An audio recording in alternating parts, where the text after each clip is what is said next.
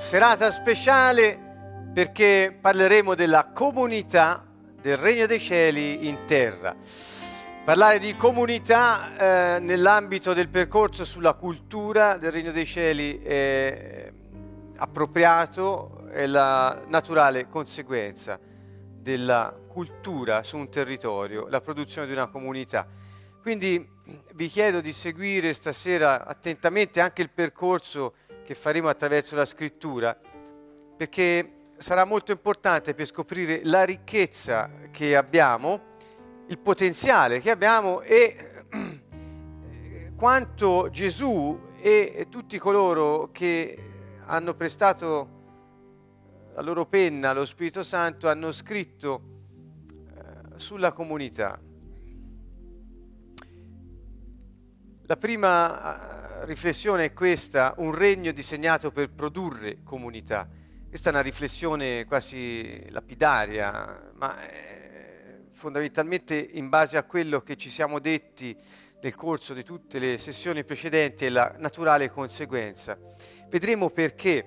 Perché un regno non è altro che l'influenza sovrana e il governo sovrano di un re su un territorio, sul suo territorio che è chiamato dominio, affinché il suo dominio o territorio sia, eh, come dire, impattato, in qualche modo influenzato dalla sua cultura, dai suoi valori, dal suo intento, dal suo scopo, dalla sua volontà. Quindi la volontà del re non ha soltanto la caratteristica di diventare legge per i suoi cittadini, ma è anche eh, la forza che impatta l'ambiente stesso e lo cambia, producendo una cultura e producendo una comunità. Ecco, la frase vuol dire questo, che quando un re impatta il suo dominio, su quel dominio la sua volontà si manifesta attraverso una cultura ben precisa. In altre parole, le caratteristiche della comunità di un regno sono la manifestazione del carattere del re. Che vuol dire? Vuol dire che non solo il territorio è disegnato, le case sono costruite, le strade sono fatte così come piace al re, ma anche i cittadini assumono uno stile di vita che è quello che piace al re e che ha, manifesta le caratteristiche del re medesimo. Dunque le caratteristiche della comunità di un regno sono la manifestazione del carattere del re. Quando incontri un cittadino il cittadino di un regno, dal suo stile di vita dovresti riconoscere chi è il suo re. Questo noi lo possiamo pensare anche per le eh, nazioni della terra, che vediamo quelle che sono state colonizzate, hanno ancora lo stile di vita della nazione che le ha colonizzate. Cioè l'impronta resta e determina il modo di vivere dei cittadini colonizzati. Dunque, da questo tratto alcune considerazioni, sono piuttosto semplici, ma ecco, richiedono un minimo di attenzione. Vedete, ho fatto un paragone tra democrazia e regno. Ora non mi vogliate eh, fraintendere, non è un paragone strettamente politico.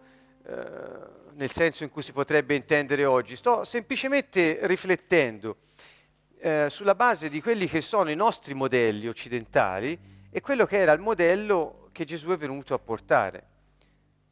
E sto mettendo a paragone le due forme di espressione di che cosa? Vediamolo un po'. Vedete, al punto 1 il leader manifesta la cultura della comunità che lo elegge. Questo è in democrazia, è quello che succede. Quando noi eleggiamo qualcuno, questo qualcuno è colui che ci rappresenta. E quindi in qualche modo noi scegliamo il leader secondo i nostri gusti, secondo i nostri valori, secondo i nostri ideali, perché non potresti mai farti rappresentare da qualcuno che la pensa in maniera diversa da te. Per esempio, se dovessimo essere rappresentati da un adultero cocainomane, è chiaro che io non lo voterei. Eh, per esempio, perché non ha lo stesso stile di vita eh, che ho io, per cui non mi rappresenterebbe. Qui, vedete, non vado soltanto sulle questioni politiche in senso stretto, cioè eh, cosa farebbe per risolvere la disoccupazione, cosa farebbe per risolvere il problema industriale in Italia. Io sto parlando di stile di vita, di caratteristiche, di, di, di, di come si dice, di qualità della persona e di stile di vita vero e proprio. Quindi la differenza è questa, in una democrazia il leader manifesta la cultura della comunità che lo elegge, in un regno è la comunità che manifesta la cultura del re che lo governa sovrano. È proprio opposto, cioè chi è che, eh, che, che manifesta qualcosa? In una democrazia è il leader, rappresenta chi lo elegge. In un regno invece è al contrario, è il re che manifesta se stesso nella comunità che egli governa sul suo territorio. Ancora, vedete al numero due, ogni comunità ha, dunque questa è una conseguenza, ogni comunità ha il leader che riflette la sua cultura.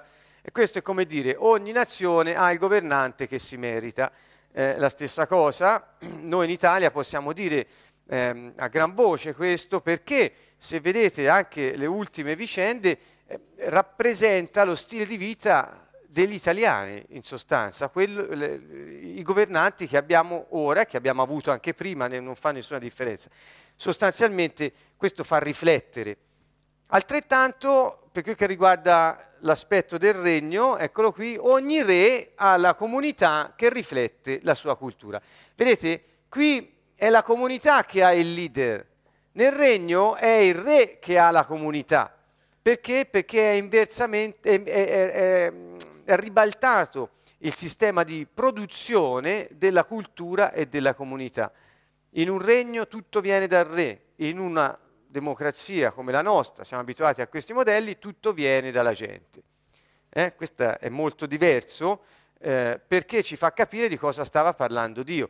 Cioè Dio, in altre parole, sta dicendo al suo popolo attraverso la sua parola, voi siete la mia comunità sulla terra che deve manifestare, che io ho coltivato e stabilito per manifestare eh, il mio carattere, la mia cultura, il mio stile di vita. E io ho voi come mia comunità perché riflettete la mia cultura. Questo è il punto di vista di Dio. Dopo vedremo dove arriviamo con questi premessi. Mm, ancora c'è un punto numero tre, sempre eh, nel nostro modello eh, abbiamo che la legge è un prodotto della cultura della comunità. In Italia eh, le leggi sono diciamo, il riflesso di quello che ormai nella società eh, è accettato come normale eh, ed è diventato diciamo, una una norma sociale in qualche modo. Eh, quindi di solito la legge non fa altro che raccogliere anni di applicazione tacita, social, eh, socialmente accettata di una situazione e la codifica per renderla poi legge per tutti quanti. Da lì in avanti, ma la legge arriva dopo. La cultura l'ha già vissuto abbondantemente prima. Noi funzioniamo così. Non c'è una codificazione della legge e dopo si applica. Questo è nei regni. Vedete, al contrario, la cultura della comunità è prodotta dalla legge. E cioè, quando, per esempio, prendete il Vecchio Testamento, eh, Mosè riceve la legge sul, sul monte Sina i dieci comandamenti. Eh, Dio, il re, impa- eh, eh, trasmette la sua legge e dice a Mosè di trasmetterla al popolo perché la osservi e perché sia la sua cultura da seguire. Quindi vedete, la, la, la legge non è una conseguenza di come si vive, ma noi viviamo in conseguenza della legge di Dio. Al contrario, la gente in Italia oggi, ma è uguale in Slovacchia, in Polonia, da tutte le parti, eh, anche in Uganda, eh, fanno il contrario. Cioè non è che c'è la legge di Dio in base alla quale si ha un certo stile di vita come conseguenza. No, si ha uno stile di vita come ci pare sostanzialmente e dopo la legge codifica quello che la gente vuole, indipendentemente da Dio. Ecco, questo fa già capire che ci sono delle difficoltà. Vedete un po' questo concetto che la comunità sulla terra la comunità del cielo sulla terra, cioè i cittadini del regno dei cieli eh, sulla terra, eh, dovrebbero rappresentare la cultura di Dio, e cioè il suo modo di vivere, ciò che per lui è, eh, è normale. Eh? La domanda, tornando un po' indietro, vedete, la comunità manifesta la cultura del re che lo governa sovrano. La domanda che io faccio è questa, la comunità dei credenti o le comunità dei credenti in Cristo oggi, e cioè quelli che si dicono cittadini del regno dei cieli o altri non sanno neppure che c'è il regno dei cieli, sarebbe troppo lungo questo, questo discorso, ma i credenti in Cristo oggi sono una comunità che manifesta la cultura di Dio, di Dio che governa sovrano quella comunità? La Chiesa oggi è questo? Non parlo di una Chiesa, di tu, tutte insieme, è questo. Oppure Dio ha nelle chiese che ci sono le sue comunità che riflettono la cultura sulla terra? Questa è la domanda. La risposta, a mio avviso, è no, ma ognuno può eh, rispondere in base a quello che vede e a quello che riflette. Eh, vedete, in, eh, per esempio, la vicenda della regina di Saba che si reca a trovare Salomone è molto interessante. Eh, 1 Re 10, 4, 8, l'ho, l'ho, riportato sulla slide, la regina di Saba, eh, quando ebbe ammirato, è una regina che va a trovare il re di Israele, Salomone, si reca alla sua reggia e rimane esterrefatta, dalla, rimane meravigliata da, da, ciò che vede. E vediamo co- come va questa situazione, come, cosa si accorge che Salomone è un gran re, da cosa se ne accorge. La regina di Saba, quando ebbe ammirato, che cosa? Tutta la saggezza di Salomone. Poi guardate, dopo che ebbe ammirato il palazzo che aveva costruito, i cibi della sua tavola, gli alloggi dei suoi dignitari, l'attività dei suoi ministri, le loro divise, i suoi coppieri, gli olocausti che offriva nel Tempio del Signore, rimase senza fiato. Cioè, non è che rimase senza fiato solo a vedere Salomone e sentire la sua sapienza con i suoi orecchi, no, rimase senza fiato nel vedere tutto ciò che costituiva il dominio di Salomone. Quindi anche la gente, perfino i barristi qua abbiamo, i coppieri, che eh, vedete, anche quelli danno un'immagine della grandezza di Salomone. E allora disse al re, era vero dunque quanto avevo sentito nel mio paese sul tuo conto e sulla tua saggezza io non avevo voluto credere a quanto si diceva, finché non sono giunta qui e i miei occhi non hanno visto. Ebbene, non me n'era stata riferita neppure una metà. Quanto alla saggezza e alla prosperità, superi... Da, da cosa si vede la prosperità di Salomone? Scusate, dov'è? Eccolo qui. Da cosa si vede la prosperità di Salomone? dal suo palazzo, torniamo indietro, dal suo palazzo, dalla sua tavola, dagli alloggi dei suoi dignitari, dall'attività dei suoi ministri, dalle loro divise, dai suoi coppieri e dagli olocausti che offriva nel Tempio. Quindi lui, lei ha visto, ha sentito la sua saggezza e ha visto la sua prosperità. Forse non mi spiego. Vedendo la prosperità della gente sotto Salomone, la regina di Saba ha visto la prosperità di Salomone. Quindi la regola che se ne trae, la morale, come volete chiamarla, è questa.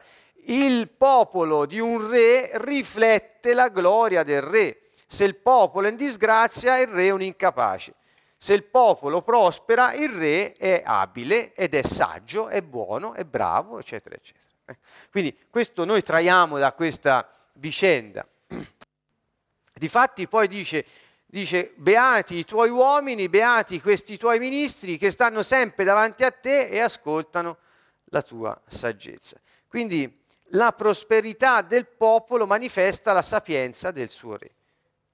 Ecco che qui è importante allora riportare questa, eh, questa vicenda e quello che abbiamo detto prima al nostro contesto, dove vogliamo arrivare. Il punto che voglio fare è questo se Dio vuole manifestare la sua cultura attraverso la sua comunità sulla terra, che egli stesso ha stabilito e coltivato, è perché vedendo la sua comunità sulla terra vedono lui e danno gloria a lui perché è prospero, non, non intendo ricco, prospero intendo che tutto raggiunge il suo scopo, ciò che egli governa. Quindi la domanda è diamo gloria a Dio? Capite che vuol dire dare gloria a Dio? Vuol dire rappresentiamo Lui, chi vede noi vede la sua prosperità. Chi vede noi vede la sua sapienza. Ecco, ecco qui che si va al di là delle ricchezze, no? ma si va al modo di vestire, al modo di costruire, al modo... cioè eh, tutto riflette colui che è re su un territorio. E guardate qui ho riportato naturalmente Matteo 6,10 eh, sia, eh, sia, santificato il tuo nome, si, venga il tuo regno, sia fatta la tua volontà. Anche in terra dice così come è in cielo. Questa è la traduzione migliore che preferisco. E che cosa vuol dire? Dio vuole estendere il suo regno dal cielo sulla terra attraverso una, un insieme di persone che più volte abbiamo chiamato addirittura colonia per, per avere un senso più eh, concreto di quello che stiamo dicendo. E se questo è vero, questo gruppo di persone che sono sulla terra a rappresentare la cultura del re la colonia sarebbe l'espressione della cultura di un regno in uno Stato straniero. Quindi l'insieme dei cittadini che Dio ha mandato dal cielo sulla terra, e cioè sarebbero i suoi figli, gli uomini che egli ha creato, sono in terra per rappresentarlo, per, per, per, manifestare la sua vita, il suo carattere, la sua cultura, la sua volontà, il suo intento, il suo scopo, il suo stile di vita, i suoi valori, la, la sua morale la sua etica, non so, capito? Dovrebbe essere questo. Quindi noi in terra siamo qui per fare questo, mentre dominiamo il territorio, le circostanze rappresentando il Re Signore. Questa è l'idea. Quindi, vedete, ho messo qui nella slide, il tuo futuro è nella cultura del regno di Dio e inizia quando obbedisci al Re. Ed è solo l'obbedienza al re che produce cultura nel regno dei cieli. La gente dice, ma sì, mm, eh, sente parlare del regno del Signore, però non lo vedono eh, nella società e quindi dicono sì, ma se fosse come dici dovrebbe, dovrebbe vedersi nella società. Eh, ma il punto è questo, che siccome in un regno, voglio tornare qui alla slide precedente, spero che riuscite a seguirmi, è un, è un discorso importante, logico, che eh, ci serve anche per capire dove siamo e come la gente può vederci. La, eh, la comunità manifesta la cultura del re e ogni re ha la sua comunità che riflette la sua cultura. Poi vedete, la cultura della comunità è prodotta dalla legge. Quindi, se la cultura di questa comunità è prodotta dalla legge di Dio, abbiamo che è l'obbedienza al re che produce cultura perché non è possibile altrimenti. Quindi torniamo sempre lì.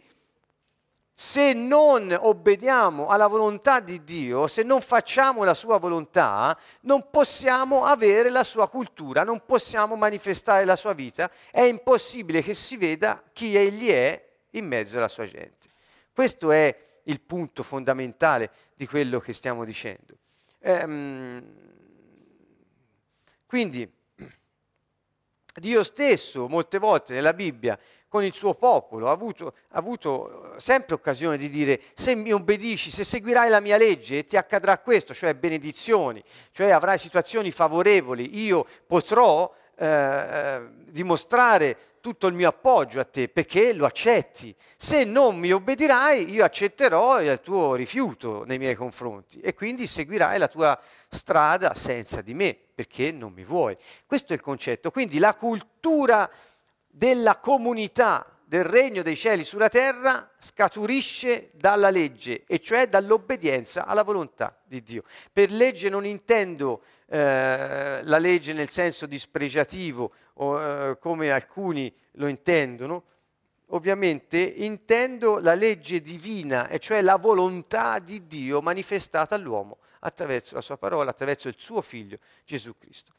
Dunque, eh, il nostro futuro, e qui è chiaro, è nella cultura del regno di Dio. Perché?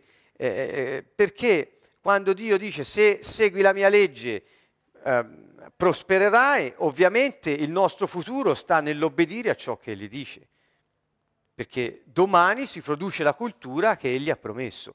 Riprendete sempre Giosuè 1 e troverete queste considerazioni. Dio dice, guarda Giosuè, hai davanti un incarico importante, devi, devi prendere possesso, non conquistare, eh, prendere possesso della terra che io ho già promesso ai tuoi padri, è mia, ne ho fatto quel che voglio, solo che alcuni ci si sono messi sopra, devi passarci sopra te e, eh, e riprendere possesso di quello che è tuo.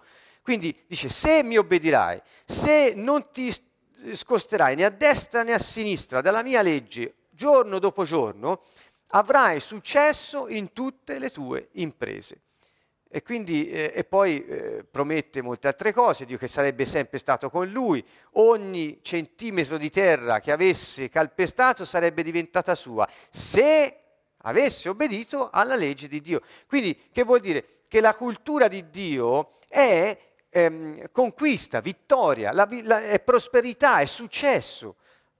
Questa è la cultura del nostro re, ma non può esserci senza sottomissione alla sua volontà. D'altra parte in un regno funziona così. In democrazia no, torno qui, scusate, torniamo qui. In democrazia il presidente, il leader eh, manifesta la cultura di chi lo, ele- lo elegge, eh, ogni comunità sceglie il leader che riflette la sua cultura. Se la comunità italiana è una comunità di lussuriosi, è, è, chiaro che sceglie un leader che sia conforme, capito? È, è normale che la gente si scelga chi, eh, chi rappresenta il suo modo di vivere. E non sto qui giudicando o meno, ma eh, un modo di vivere, sto semplicemente dando un dato di fatto. Bene, andiamo, uh, andiamo leggermente avanti e voglio dirvi che ehm, se ehm, l'intento del re è quello di stabilire una colonia sulla terra, l'intento di Dio è di stabilire una colonia sulla terra, la colonia, che sono i cittadini che Dio ha messo sulla terra per espandere il suo regno, cioè la sua influenza sul territorio, ecco, questa gente eh, avrà una cultura perché inizia ad obbedire alle leggi di Dio. La cultura, ecco qui lo potete vedere, produce la comunità. È la cultura che produce la comunità. Da noi è diverso, è la comunità che produce la cultura. Cioè ognuno vive come gli pare. Quando in un certo territorio un, si, si è preso il via ad accettare come normale, socialmente accettato, un certo comportamento, quello diventa norma. È, è, è contrario. Invece per Dio funziona in un altro modo. Lui è re, regna sulla terra attraverso i suoi figli, la colonia. E loro, obbedendo alla sua volontà, rappresentano la sua cultura, anzi diventa la loro, e questo fa sì che siano una comunità. Quindi la comunità di Dio sulla terra non può prescindere dalla cultura di Dio sulla terra. E la cultura di Dio sulla terra non può prescindere dall'obbedienza al volere del, del, de, di Dio sulla terra. Quindi obbedienza, cultura, comunità. Quindi una sana comunità deriva dall'obbedienza di ciascun membro della comunità alla legge di Dio, cioè alla volontà del Padre. Qual è il segreto della Chiesa di Gesù Cristo, delle comunità che sono la Chiesa di Gesù Cristo. E non mettetevi, se c'è qualcuno dalla Slovacchia, dalla Polonia, so quanto questa parola è abusata, per comunità intendete, eh, qui in Italia parlano di altre cose, là parlate di comunità, eh, eh intendendo strutture umane, organizzazioni. La comunità è un insieme di persone, dopo la definiremo, ma la bellezza è questa che le comunità, che sono la Chiesa di Gesù Cristo, le comunità di Dio sulla terra, sono unite per la cultura che hanno. E questa deriva dalla loro obbedienza, singolarmente e collettivamente, alla volontà di Dio. Il segreto è qui, nell'obbedire al Signore. Noi torniamo sempre lì. Possiamo fare tanti bei discorsi, ma se uno non fa quello che Dio dice, Gesù disse, ma voi mi dite Signore, Signore, ma non fate quello che io di- dico, quindi che volete da me? Tutto quel che avete fatto non serve a niente, se non obbedite a me non sapete dove state andando. Vedete, la comunità avrà tutto ciò di cui ha bisogno. Perché? Perché la cultura del regno ha prodotto la comunità, quindi la comunità avrà tutto ciò di cui ha bisogno. Il tuo futuro è nella signoria di Gesù Cristo. se obbedisci a Lui. Se Lui è il Signore, il tuo futuro è assicurato. Se Lui per te è un leader democratico, il tuo futuro è assicurato, ma non nelle sue mani. Domandati nelle mani di chi, questo è il problema, eh, vedete un po'. Il problema è che questo cristianesimo, queste chiese divise, queste, queste re, hanno, diventate, è diventata una religione, non, non, ha questo senso di vita di cui sto parlando, è radicale, quello di cui sto parlando è radicale, perché d'altronde Gesù era radicale, perché noi dovremmo non esserlo. E, e, e lo vediamo cristianesimo è diventato una religione e come religione produce divisione. Sono tutti divisi, tutti spezzettati. Se vai da quello, no, dici no, no, sono cattolico, no, ortodosso, no, io sono anglicano. Ah, sei evangelico, sì, ma pentecostale, attento che sono battista, non dire questo perché la dottrina non va bene, allora sei un eretico, allora sei fuori, allora... Ma cos'è questa roba qui? Una cosa pazzesca. E, e la trovata geniale che hanno avuto, eh, io dico a fin di bene, hanno cercato in qualche modo di, di, di controllare ancora di più, non so cosa hanno fatto. Hanno inventato l'ecumenismo, per cui eh, dice mettiamo insieme quel che abbiamo in comune, dimentichiamoci quando siamo insieme che siamo divisi. Allora, un'oretta stanno insieme e pregano insieme, poi ognuno va per conto suo a pregare la vera adorazione per conto suo. Ma io è, è divisione questa, non è comunità, perché non hanno la stessa cultura.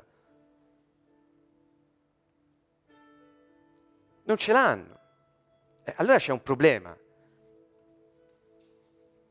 Solo un regno produce una comunità. Perché? Perché il regno produce la legge, la legge produce cultura, la cultura produce la comunità. Nella religione no, le, le, le leggi si, si, aggiustano come le coperte a letto, se ti scopi da una parte la tiri da quella parte. Insomma, l'importante è avere i numeri, l'importante è eh, far bella figura e anche qualcos'altro. Quando la cultura di un popolo dipende dalla legge, tutti i cittadini sono unificati in un unico stile di vita. Siete connessi? Capite quello che sto dicendo? Quando una cultura dipende dalla legge, tutti i cittadini sono unificati, sono uniti da uno stesso stile di vita. Nel regno di Dio la cultura del cielo dipende dalla volontà di Dio. E quindi tutti i suoi cittadini sulla terra dovrebbero essere uniti da una stessa cultura. Questo è, non, è, è proprio logico, è semplice, è chiaro. Quindi Dio non ha una comunità oggi sulla terra. Questa, questa, è la conseguenza. Perché le comunità che si dicono essere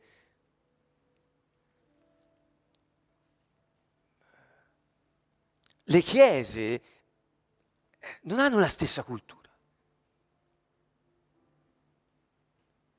Ognuno ha la sua. Qui vado solo per ragionamento, per cui ognuno poi rifletta per conto suo. Ma vuol dire che la cultura che hanno non dipende dalla medesima legge.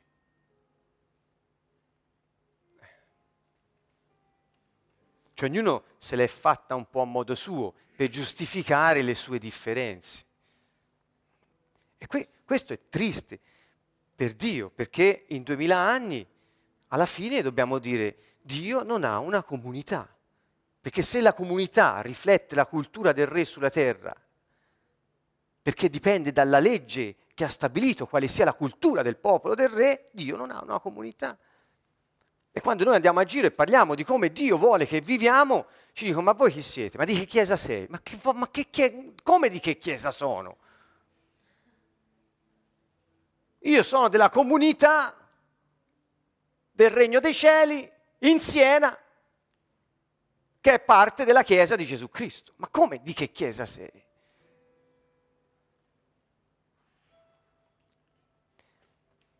Dobbiamo proprio riflettere su questo. Pensate, ora eh, ripasso alla società civile, non quelle religiose, perché finora ho fatto vedere tornate a un regime democratico come abbiamo noi oggi, se una democrazia avesse la legge di Dio a cui conforma tutto, tutte le leggi.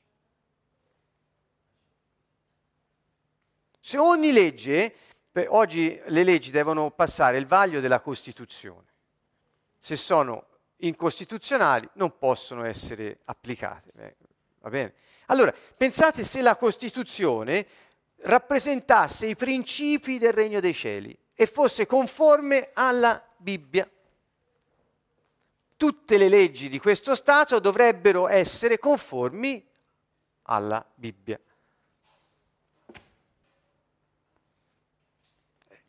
Noi potremmo veramente chiamarci, vedere in Italia un regno di sacerdoti santi, cioè sarebbe proprio quello che anche Pietro diceva. Perché? Ma perché non si realizza? Eh, perché quello che diciamo la gente è radicale, duemila anni di incrostazione. Allora, voglio andare avanti. Vedete qui, solo un regno produce una comunità la cui cultura dipende dalla legge che unifica i singoli in un unico stile di vita che manifesta il carattere della propria origine. Ecco qui una definizione, cristianesimo e comunità, ho scritto. Ecco, questo ci rende un po' riassunto di quel che abbiamo detto. Qui ho messo le tre parole chiave che stiamo usando in questi ultimi incontri, sono queste, la colonizzazione, la cultura e la comunità. Guardate bene, lo scopo della colonizzazione è creare una cultura. E cioè Dio manda i suoi cittadini sulla terra perché governino la terra, secondo il volere del re, connessi al cielo, connessi a Dio e quindi manifestino, eseguano la volontà di Dio sulla terra. Del resto Gesù ci ha insegnato a pregare, sia fatta la tua volontà. Quindi lo scopo della colonizzazione è quello di inculturare il territorio sul quale siamo mandati. Lo scopo della cultura poi è creare una comunità e lo scopo della comunità è di esprimere l'identità del paese da cui venivano i coloni che hanno inculturato il territorio. Questo è il processo secondo gli scopi. E quindi qui dobbiamo proprio andarci, tornando a quello, lo scopo della comunità è esprimere l'identità del paese. Allora si faccia questa domanda. I cristiani oggi rappresentano, esprimono l'identità del medesimo paese, il cielo? o ne esprime tante?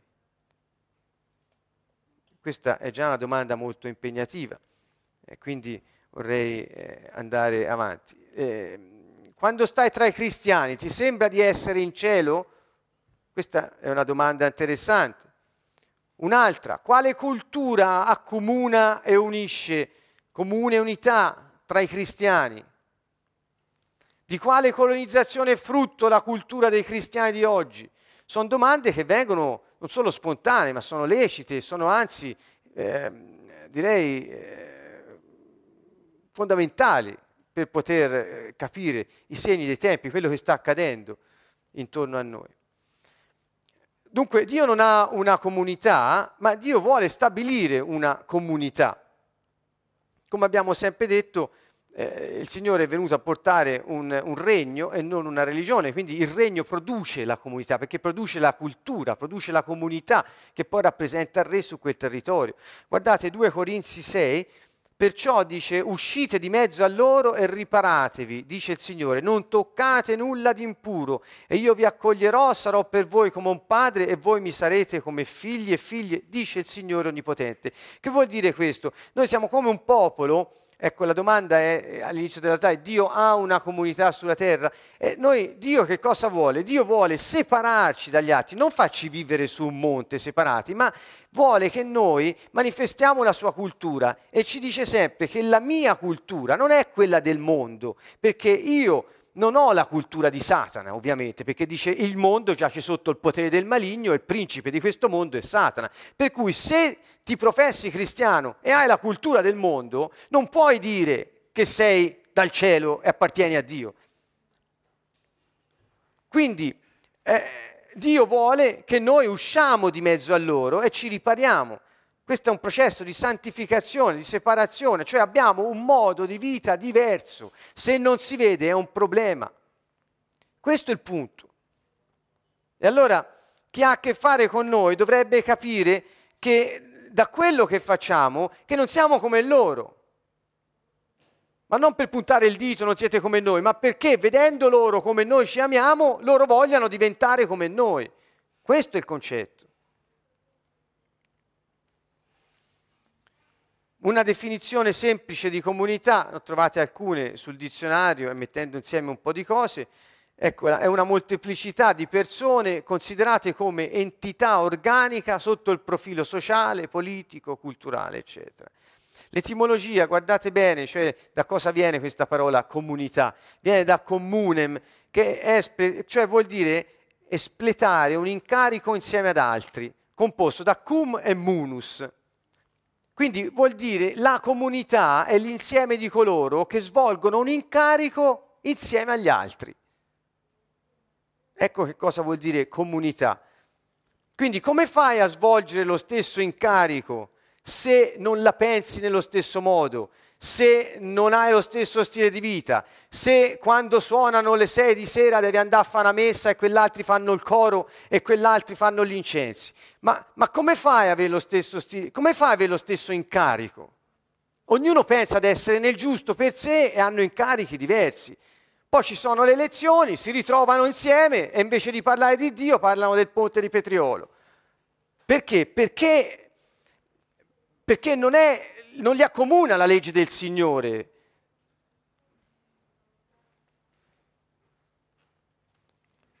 Allora, la comunità è questo. Quali sono dunque, ancora c'è un'altra definizione, eccola qui, è l'insieme di persone il cui carattere collettivo sta in ciò che è comune a tutte loro. Quindi il carattere collettivo di una comunità è ciò che è comune a tutti i membri della comunità. Quando devi svolgere, pensate voi se, se dei, dei, soldati devono andare a svolgere un incarico, una missione da qualche parte e sono cinque e tre dicono che devono andare a destra e due dicono che devono andare a sinistra. Secondo voi l'incarico lo svolgono o no? Impossibile. Forse due o tre lo svolgono, ma non tutti insieme, perché non, non svolgono un incarico insieme. Quindi la comunità ha un incarico ed è quello di rappresentare la vita di Dio sulla terra e di governarla per conto di Dio. Ma se non è comune questo incarico, secondo la medesima cultura prodotta dalla stessa legge, lo stesso volere, non esiste comunità. Ciò che in una comunità è comune unisce e distingue dagli altri, unisce i membri e distingue da quelli che non ne fanno parte. Cos'è che ci unisce e ci distingue? Ecco qui ho messo insieme alcune cose, i valori, gli standard, il credo, le norme, la lingua, le abitudini, le tradizioni, gli ideali, lo scopo, la visione. Ecco, sono un po' tutte le cose che uniscono. Eh, per, esempio mi colpisce molto questo qui che ho messo, ideali, perché ehm, gli, ideali rappresentano l'ideologia di una comunità. L'ideologia, eh, per farla in modo semplice, è quello che dicevo prima, si pensa tutti nello stesso modo o no? Per renderla semplice questa parola, qual è la tua ideologia? Che cosa pensi di questa stessa cosa? Nello stesso modo o in un modo diverso? Eh, quindi una comunità ha tutte queste cose uguali per tutti i membri ed è per quello che possono svolgere insieme lo stesso incarico. Del resto che Dio vuole una comunità, guardate, anche in Esodo, qui ci sono alcuni cenni del Vecchio Testamento, ma ora poi troverete eh, eh molte, eh, ho tempo appunto, eh, parole tratte dal Nuovo Testamento, per farvi capire quanto premeva Gesù questo, questo messaggio. In, in, Esodo 33 Mosè e Dio, e Mosè dice, se tu non camminerai con noi, non farci salire di qui. Come si saprà dunque che ho trovato grazia ai tuoi occhi, io e il tuo popolo, se non nel fatto che tu cammini con noi? Così saremo distinti, io e il tuo popolo, da tutti i popoli che sono sulla terra. Il, il, punto era proprio questo, che se Dio era con loro, loro sarebbero stati distinti da tutti gli altri, cioè non sarebbero stati confusi con altri popoli, perché avendo la presenza del Signore, sarebbero stati diversi nel modo di vivere. Questo li avrebbe separati dagli altri. Um, Genesi 28, 3 ti benedica, vedete ancora Dio qui, ti benedica Dio Onnipotente, ti renda fecondo, ti moltiplichi, sì che tu divenga un'assemblea di popoli. Dio, Dio, ha in mente le nazioni e ha in mente che tutte le nazioni avranno una medesima cultura, un unico modo di stare insieme e di svolgere il loro incarico sulla terra. Questo è l'obiettivo di Dio. Ancora, Dio disse, io sono Dio onnipotente, Genesi 35, 11, sii fecondo, diventa numeroso, popolo e assemblea di popoli verranno da te, re usciranno dai tuoi fianchi. Vedete, le promesse sono sempre questo, di avere popoli che si uniscono insieme e sono diversi Ancora, Genesi 48, io ti rendo fecondo, ti moltiplicherò, ti farò diventare un insieme di popoli e darò questo paese alla tua discendenza dopo di te in possesso perenne. Quindi sono tutte parole che ci portano a questo. Ancora, Levitico 4, lo saltiamo per eh, agevolare eh, un po' tutto. Eh, voglio andare al Nuovo Testamento. Ecco qui. Che cosa ci dice il Nuovo Testamento su questo argomento della comunità? Eh, beh, 1 Corinzi 6,12, qui Paolo già ci dice tutto mi è lecito ma non tutto giova. Tutto mi è lecito, ma non mi lascerò dominare da nulla. Questo già che cosa ci, ci, ci fa vedere? Ci fa vedere che prendendo a modello la società nella quale viviamo noi, in questa società oggi tutto è lecito e alla fine ci facciamo dominare da tutto perché ogni cosa che passa eh, diventa quella che guida il modo di vivere della gente. Eh? Ma qui ci avverte il Signore che non tutto giova, quindi non possiamo correre dietro ad ogni vento perché c'è un'unica legge, un'unica cultura, c'è un'unica comunità su questa terra che Dio vuole. Ancora 1 Corinzi 10, 23, 24 ci dice tutto è lecito ma non tutto è utile. Anche qui lo stesso concetto, tutto è lecito, ma non tutto edifica e questo è riferito alla comunità, questo edifica. Nessuno cerchi l'utile proprio, ma quello altrui. Ecco qui si inizia a dire, non tutto va bene, ma solo ciò che edifica e solo ciò che è il bene altrui. Mette insieme già degli elementi che fanno vedere qual è la cultura di Dio. La cultura di Dio è spostare l'accento sui bisogni degli altri, e quindi ehm, non cercare il nostro utile ma quello altrui e edificare e tenere per buono solo ciò che edifica. Questo è un primo assaggio di quello che voglio farvi vedere. Ancora 1 Corinzi 5, 1, 7 ci eh, parla di come Dio abbia parlato attraverso Paolo per dire eh, la comunità, cosa, quanto è preziosa per lui la comunità, come preservarla da ogni eh, eh, corruzione. Ecco qui Paolo dice si sente dappertutto parlare di immoralità fra voi. Non scordiamo che Paolo parlava ai Corinzi qui, che eh, tradotto vuol dire non i Corinzi ma i corrotti, perché Corinto vuol dire eh, la città corrotta. Quindi eh, vi ho spiegato altre volte come la corruzione sessuale lì era una pratica, era cultura proprio e eh, anche culto. Eh, quindi Paolo sta parlando a questa gente che si è convertita a Cristo. E, però dice si sente parlare dappertutto di immoralità tra voi. Eh, tra voi vuol dire tra voi membri della stessa comunità, che dovreste avere una comune eh, eh, cultura per svolgere il comune incarico. Ecco. Allora dice, è di una immor- immoralità tale che non si riscontra neanche tra i pagani, al punto che uno convive con la moglie di suo padre. E voi vi gonfiate d'orgoglio piuttosto che essere afflitti in modo che si tolga di mezzo a voi che ha compiuto una tale azione.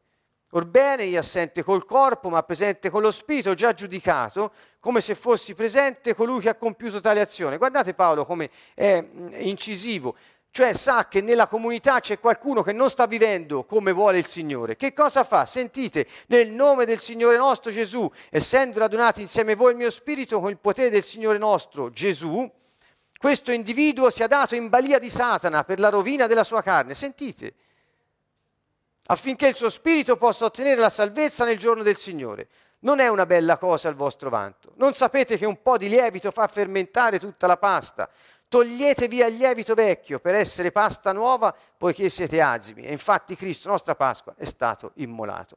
Qui non, è un po' difficile per chi non, eh, gli azimi, la Pasqua, eccetera. Lasciamo perdere. Qui il punto è un altro. Paolo sta dicendo, sento dire che in mezzo a voi c'è immoralità, a tal punto che eh, com- compite atti che non si possono nemmeno dire. Allora si tolga di mezzo a voi il malvagio e io dico, per il potere che Gesù Cristo mi ha dato, sia consegnato a Satana.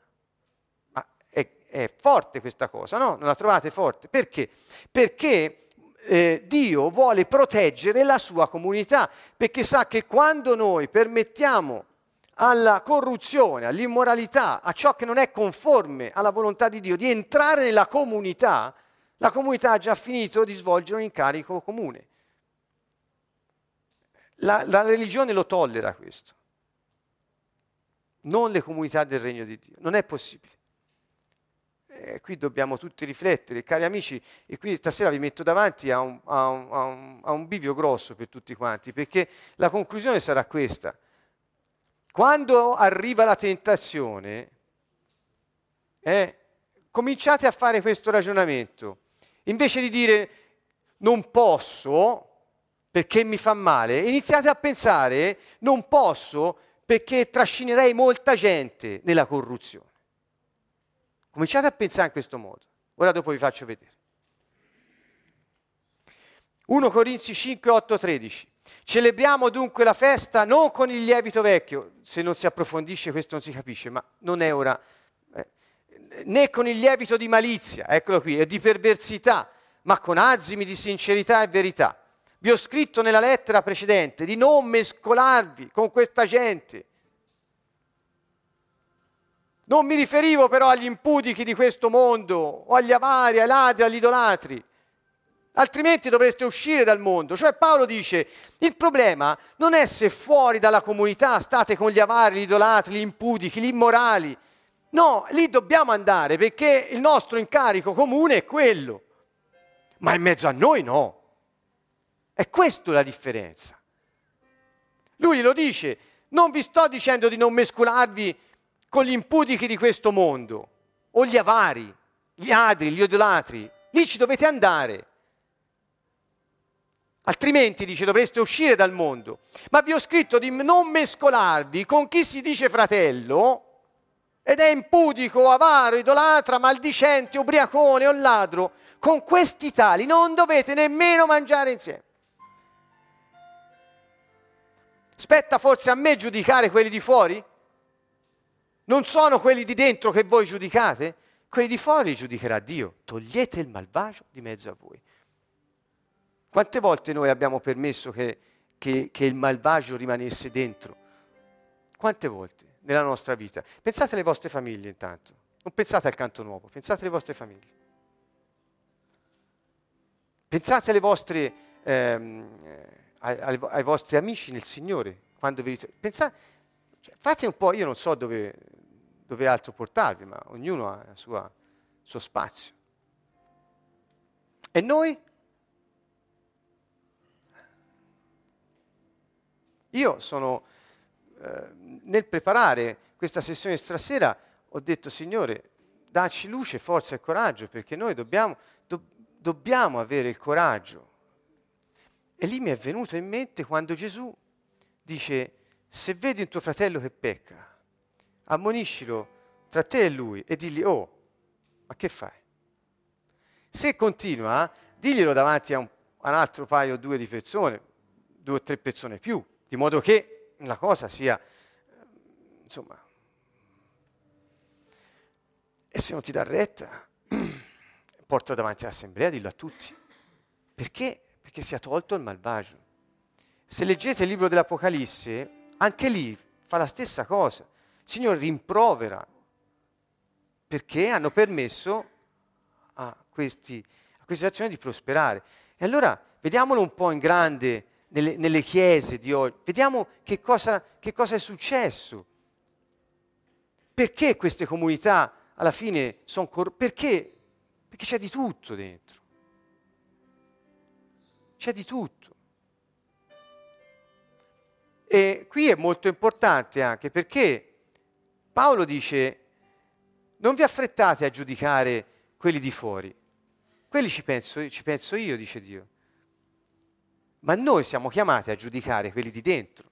Quindi noi dobbiamo esercitare il giudizio tra di noi. È molto importante questo, che ci richiamiamo fraternamente. Che stai facendo qui? Dove stai andando? Questo è fondamentale in una comunità.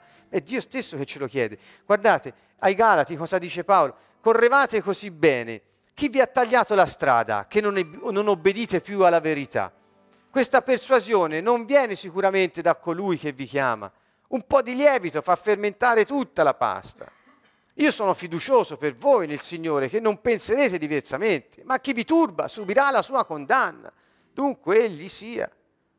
E ancora, voi infatti, fratelli, siete stati chiamati a libertà, purché questa libertà non diventi un pretesto per vivere secondo la carne, ma mediante l'amore siate a servizio gli uni degli altri. Cioè la libertà ci serve per scegliere Dio e essere dipendenti da Lui e servirci gli uni gli altri nell'amore, non per fare quel che ci pare. Ma dice, ma io sono libero nel Signore, non ho più riti, non ho più niente, ma che mi pare? Ma che fa che ti pare? Dove sei? Eh. Io, guardate, queste parole, e ora le metteremo insieme a quello che dice Gesù, sono molto forti. Guardate ancora, dice, tutta la legge infatti trova la sua pienezza in un solo precetto, amerà il prossimo tuo come te stesso. Ma se vi mordete e divorate a vicenda, guardate almeno di non distruggervi del tutto gli uni gli altri. Mi, mi dite voi, in una comunità che si dice, che si dice chiesa, come è possibile che la cultura del 99% sia quella di, di trovarsi in un edificio un'ora alla settimana e il resto della settimana uno passa come gli pare? Che è, cult- è la stessa cultura? No, non, no, non è. Qui sto riagganciandomi a quello che ho detto all'inizio. Ancora, Tessalonicesi. Vi ordiniamo pertanto, fratelli, nel nome del Signore nostro Gesù Cristo, di tenervi lontani da ogni fratello che si comporta in maniera indisciplinata e non secondo, qui non è la tradizione sbagliata, l'insegnamento che ha ricevuto da noi. Guardate, tenetevi lontani da ogni fratello che è indisciplinato e non segue l'insegnamento di Gesù Cristo. Quindi è, è molto forte questo. Ancora dice, se qualcuno non obbedisce a quanto dice per lettera, prendete nota di lui e interrompete i rapporti, perché si vergogni. Non trattatelo però come un nemico, ma ammonitelo come un fratello. Però chiusi i rapporti, perché si vergogni. Ora, è forte questa roba. Questo succede nelle comunità cosiddette chiese, succede oggi.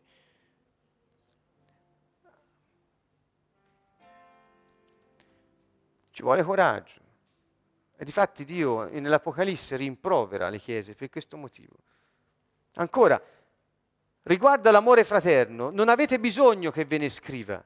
Voi stessi infatti avete imparato da Dio ad amarvi gli uni gli altri.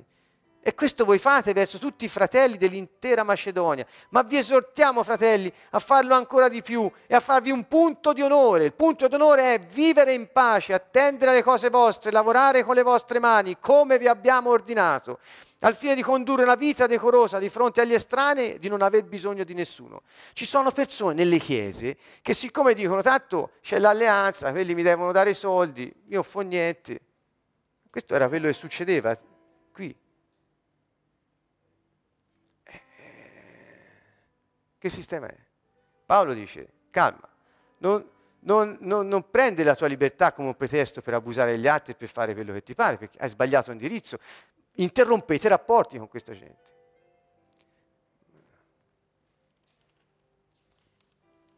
Noi conosciamo situazioni di questo genere, abbiamo viste, dove sfruttando l'amore vicendevole si prendono un po' di soldi e poi...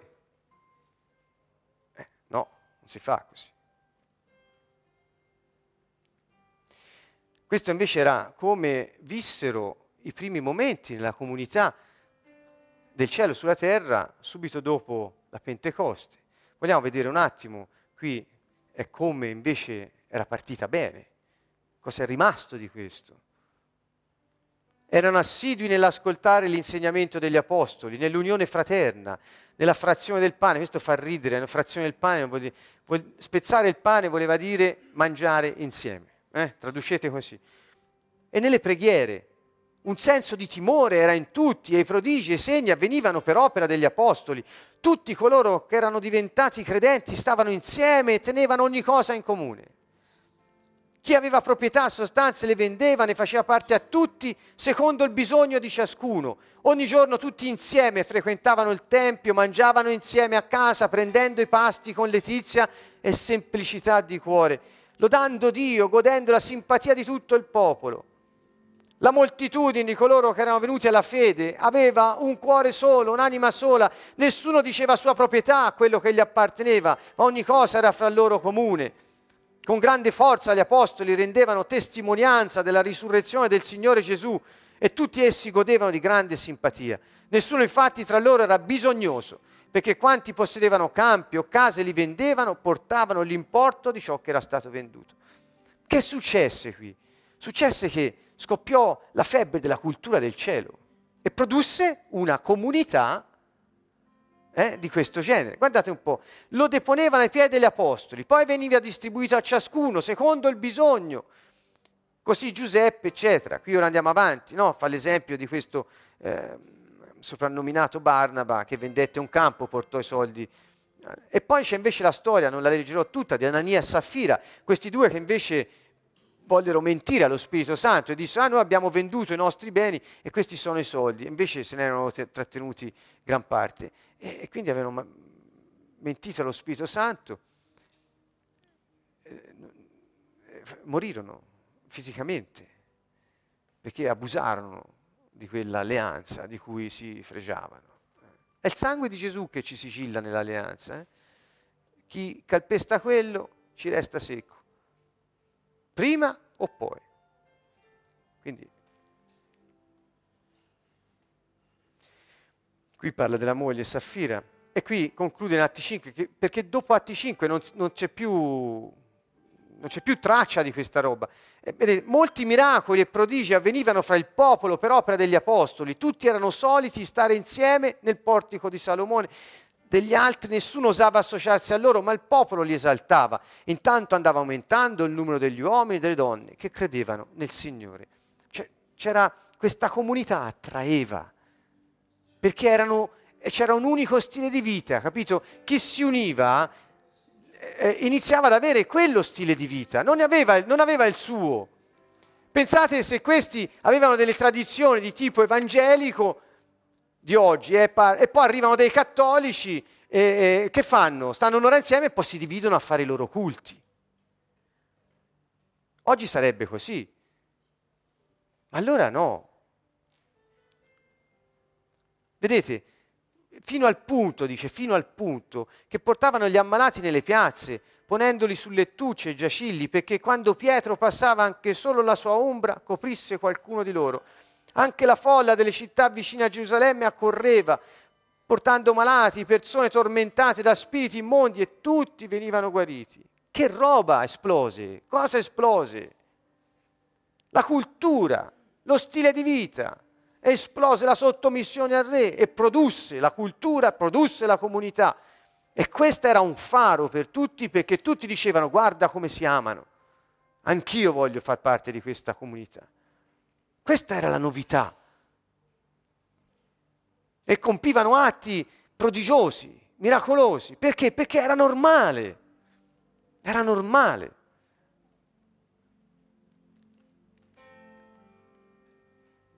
Oggi ancora i cristiani fanno conti con la corruzione, con, con, con, con, l'omosessualità, la pedofilia, giustificando tutto, e tutto è lecito, ma non tutto giova, amici, tutto è lecito ma non tutto giova.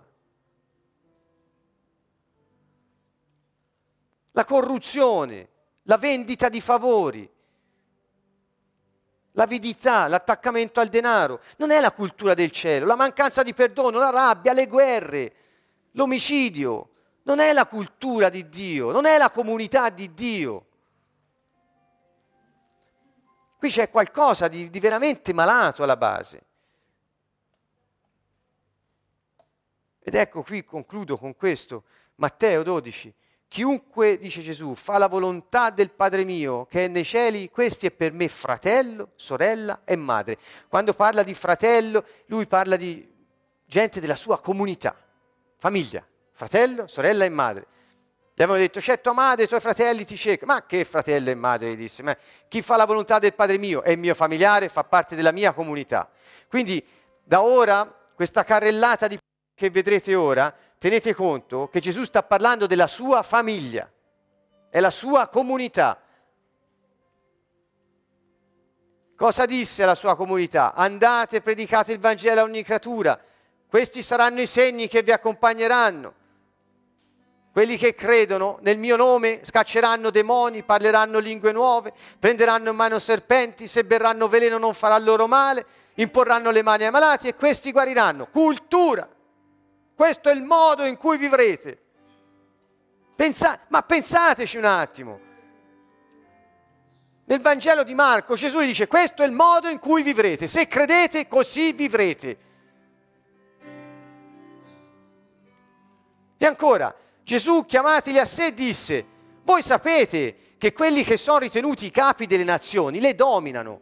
I loro grandi esercitano su di esse il potere, cioè nel mondo la gente si domina gli uni con gli altri, ma non così tra voi non deve essere. Chi vuole essere grande tra voi si farà vostro servitore. Vedete, la comunità diversi, separati, santi. Perché sono chiamati santi? Perché santo vuol dire separato. Perché disse, nel mondo fanno così, si schiacciano l'uno con l'altro, si dominano l'uno con l'altro. Non così tra voi, tra voi, tra voi. Non così. Eccolo. Vedete? Quanto Gesù ha detto sulla comunità? Ha menzionato Chiesa una volta e mezza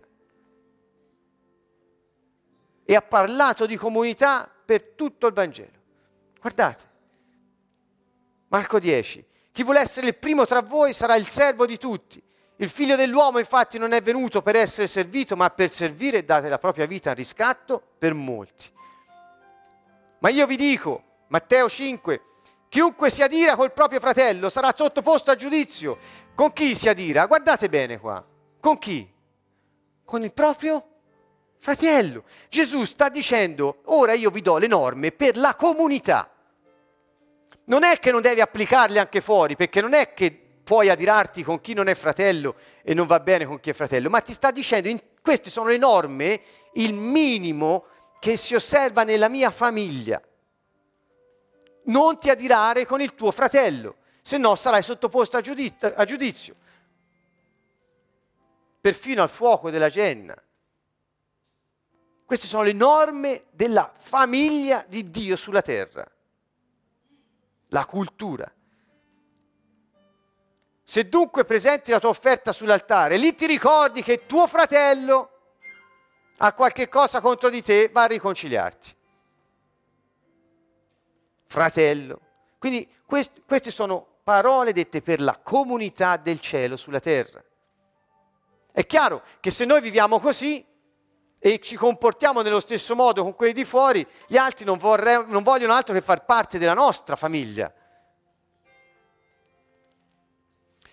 Perché osservi la pagliuzza nell'occhio del tuo fratello, mentre non ti accorgi della trave che hai nel tuo occhio? Come potrai dire al tuo fratello, permetti ti tolga la pagliuzza, eccetera? Ricordate l'episodio? E poi dice, ipocrita, togli prima la trave dal tuo occhio e ci vedrai bene per togliere la pagliuzza dall'occhio di tuo fratello. Ancora, se il tuo fratello commette una colpa, va ammoniscilo, fratello, lui solo. Se ti ascolterà, avrai guadagnato il tuo fratello. Allora Pietro si avvicinò e disse, Signore, quante volte dovrò perdonare al mio fratello se pecca contro di me? Fino a sette volte? Eh? E Gesù gli rispose, no, 70 volte sette. Eh? Ci si perdona tra fratelli non sto dicendo che non devi perdonare chi non è di famiglia. Anzi, il problema che dice Paolo, con quelli di fuori dovete mischiarvici, ma tra voi che non ci sia immoralità. Capito? E questo Gesù lo sta ribadendo. Paolo ha sviluppato il pensiero di Gesù. Così anche mio Padre Celeste farà a ciascuno di voi se non perdonerete di cuore al vostro fratello. State attenti a voi stessi, se tuo fratello pecca, rimproveralo, ma se si pente, perdonagli. Non voglio andare a fondo su questo. Vediamo Paolo. Cessiamo dunque di giudicarci gli uni gli altri. Pensate invece a non essere causa di inciampo o di scandalo al fratello. Vi ho scritto di non mescolarvi con chi si dice fratello ed è impudico, avaro, idolatra, maldicente, eccetera. Con questi nemmeno mangiateci insieme.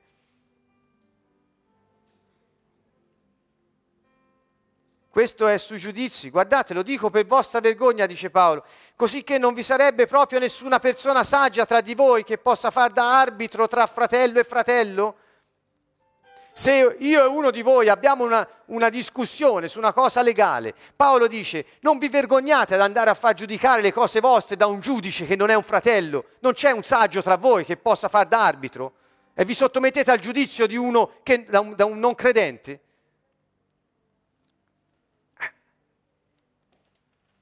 No, anzi un fratello viene chiamato in giudizio dal fratello e da, per di più davanti a infedeli. E questo Paolo risolve il problema dei tribunali in questo modo. Riforma sulla giustizia, già fatta dal Signore. Molto più facile. Gli avvocati si salutano,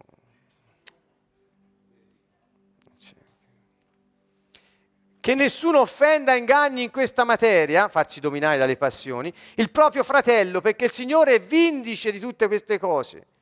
Ancora, vi ordiniamo pertanto, fratelli, di tenervi lontano da ogni fratello si comporta in maniera disordinata, non trattatelo come un nemico però. Se un fratello e una sorella sono senza vestiti e sprovvisti del cibo quotidiano, eh, dateglielo. Non dite male gli uni degli altri, virgola, fratelli, punto. Chi dice male del fratello parla contro la legge, giudica la legge. Quale legge? Quella che ha costruito la cultura. Quale cultura? Quella che è lo stile di vita di tutti i membri della comunità. Quale comunità? Quella del cielo. Allora giudichi il cielo. Eh. Paolo, Giacomo qui dice, attenzione. E ancora, chi è malato, chiami gli anziani, eccetera. La preghiera salverà chi è malato.